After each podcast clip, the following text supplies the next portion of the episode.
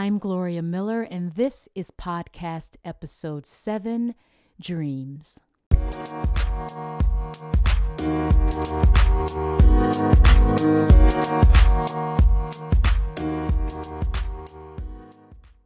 Last year, a friend sent me a text asking if I would be interested in auditioning for an amateur production of Sister Act.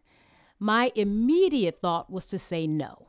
I could feel the word bubbling up in my spirit, but before I let that tiny word stop me from stepping outside my comfort zone, I took a moment to think about why I wanted to say no. I was scared. Some years ago, I read this amazing book, and to be honest, the title of the book has been enough to get me to go past my fears. Feel the Fear and Do It Anyway by Susan Jeffers.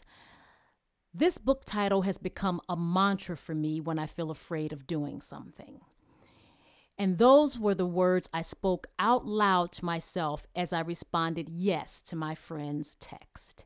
That one little yes led me to the most amazing experience of taking on the lead role of Dolores and discovering some elements of myself and my voice that I didn't know I had.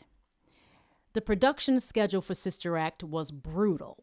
Two rehearsals a week for four months, and in the weeks leading up to the show, I saw my fellow cast members more than I did my husband. It was the hardest I had worked on anything in years, and it was unpaid. What? but the rewards have been priceless. On opening night, I was very close to hyperventilating. I was on the stage in place for the opening scene. I could hear the audience beyond the curtain, and I was looking into the wings thinking, I could make a run for it. Then the orchestra started playing the overture, and I was at the point of no return. So I closed my eyes, repeated my mantra, feel the fear, and do it anyway. And when that curtain went up, baby, I was Dolores. For six performances, I put on my habit, belted notes I didn't think I could hit, and discovered that I've got pretty good comic timing. Doing that show was like a shot of adrenaline to the system, and it got me thinking about other things I wanted to do just for me. Before moving to the UK 10 years ago, I wrote and released my debut CD, and just as it was being released, I got engaged, moved to England, and then got married. The release had a little bit of traction when it first came out in May of 2009, but needless to say, I was a bit distracted with all the changes in my life, and that release fell through the cracks. Fast forward 10 years, and I now run an entertainment company, booking entertainment for corporate and private events. I'm a professional singer who performs shows all around the UK, and I present a weekly radio show in Portsmouth and that takes up the majority of my time and all of my energy. I am proud of what I've accomplished in those 10 years, but I also lost a lot of myself in the process. I stopped knowing my own voice. I was stepping into so many other personas, performing various tribute shows and singing other people's music, and I really didn't know my own voice. So, I did Sister Act for me.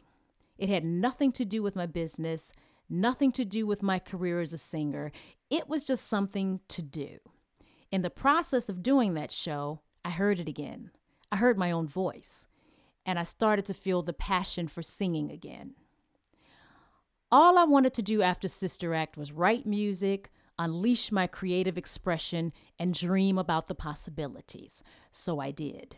I started writing and creating again. As of today, I've written several songs and have released five of them as singles. In September, I performed my first gig in over 10 years where I only sang my original music, no covers.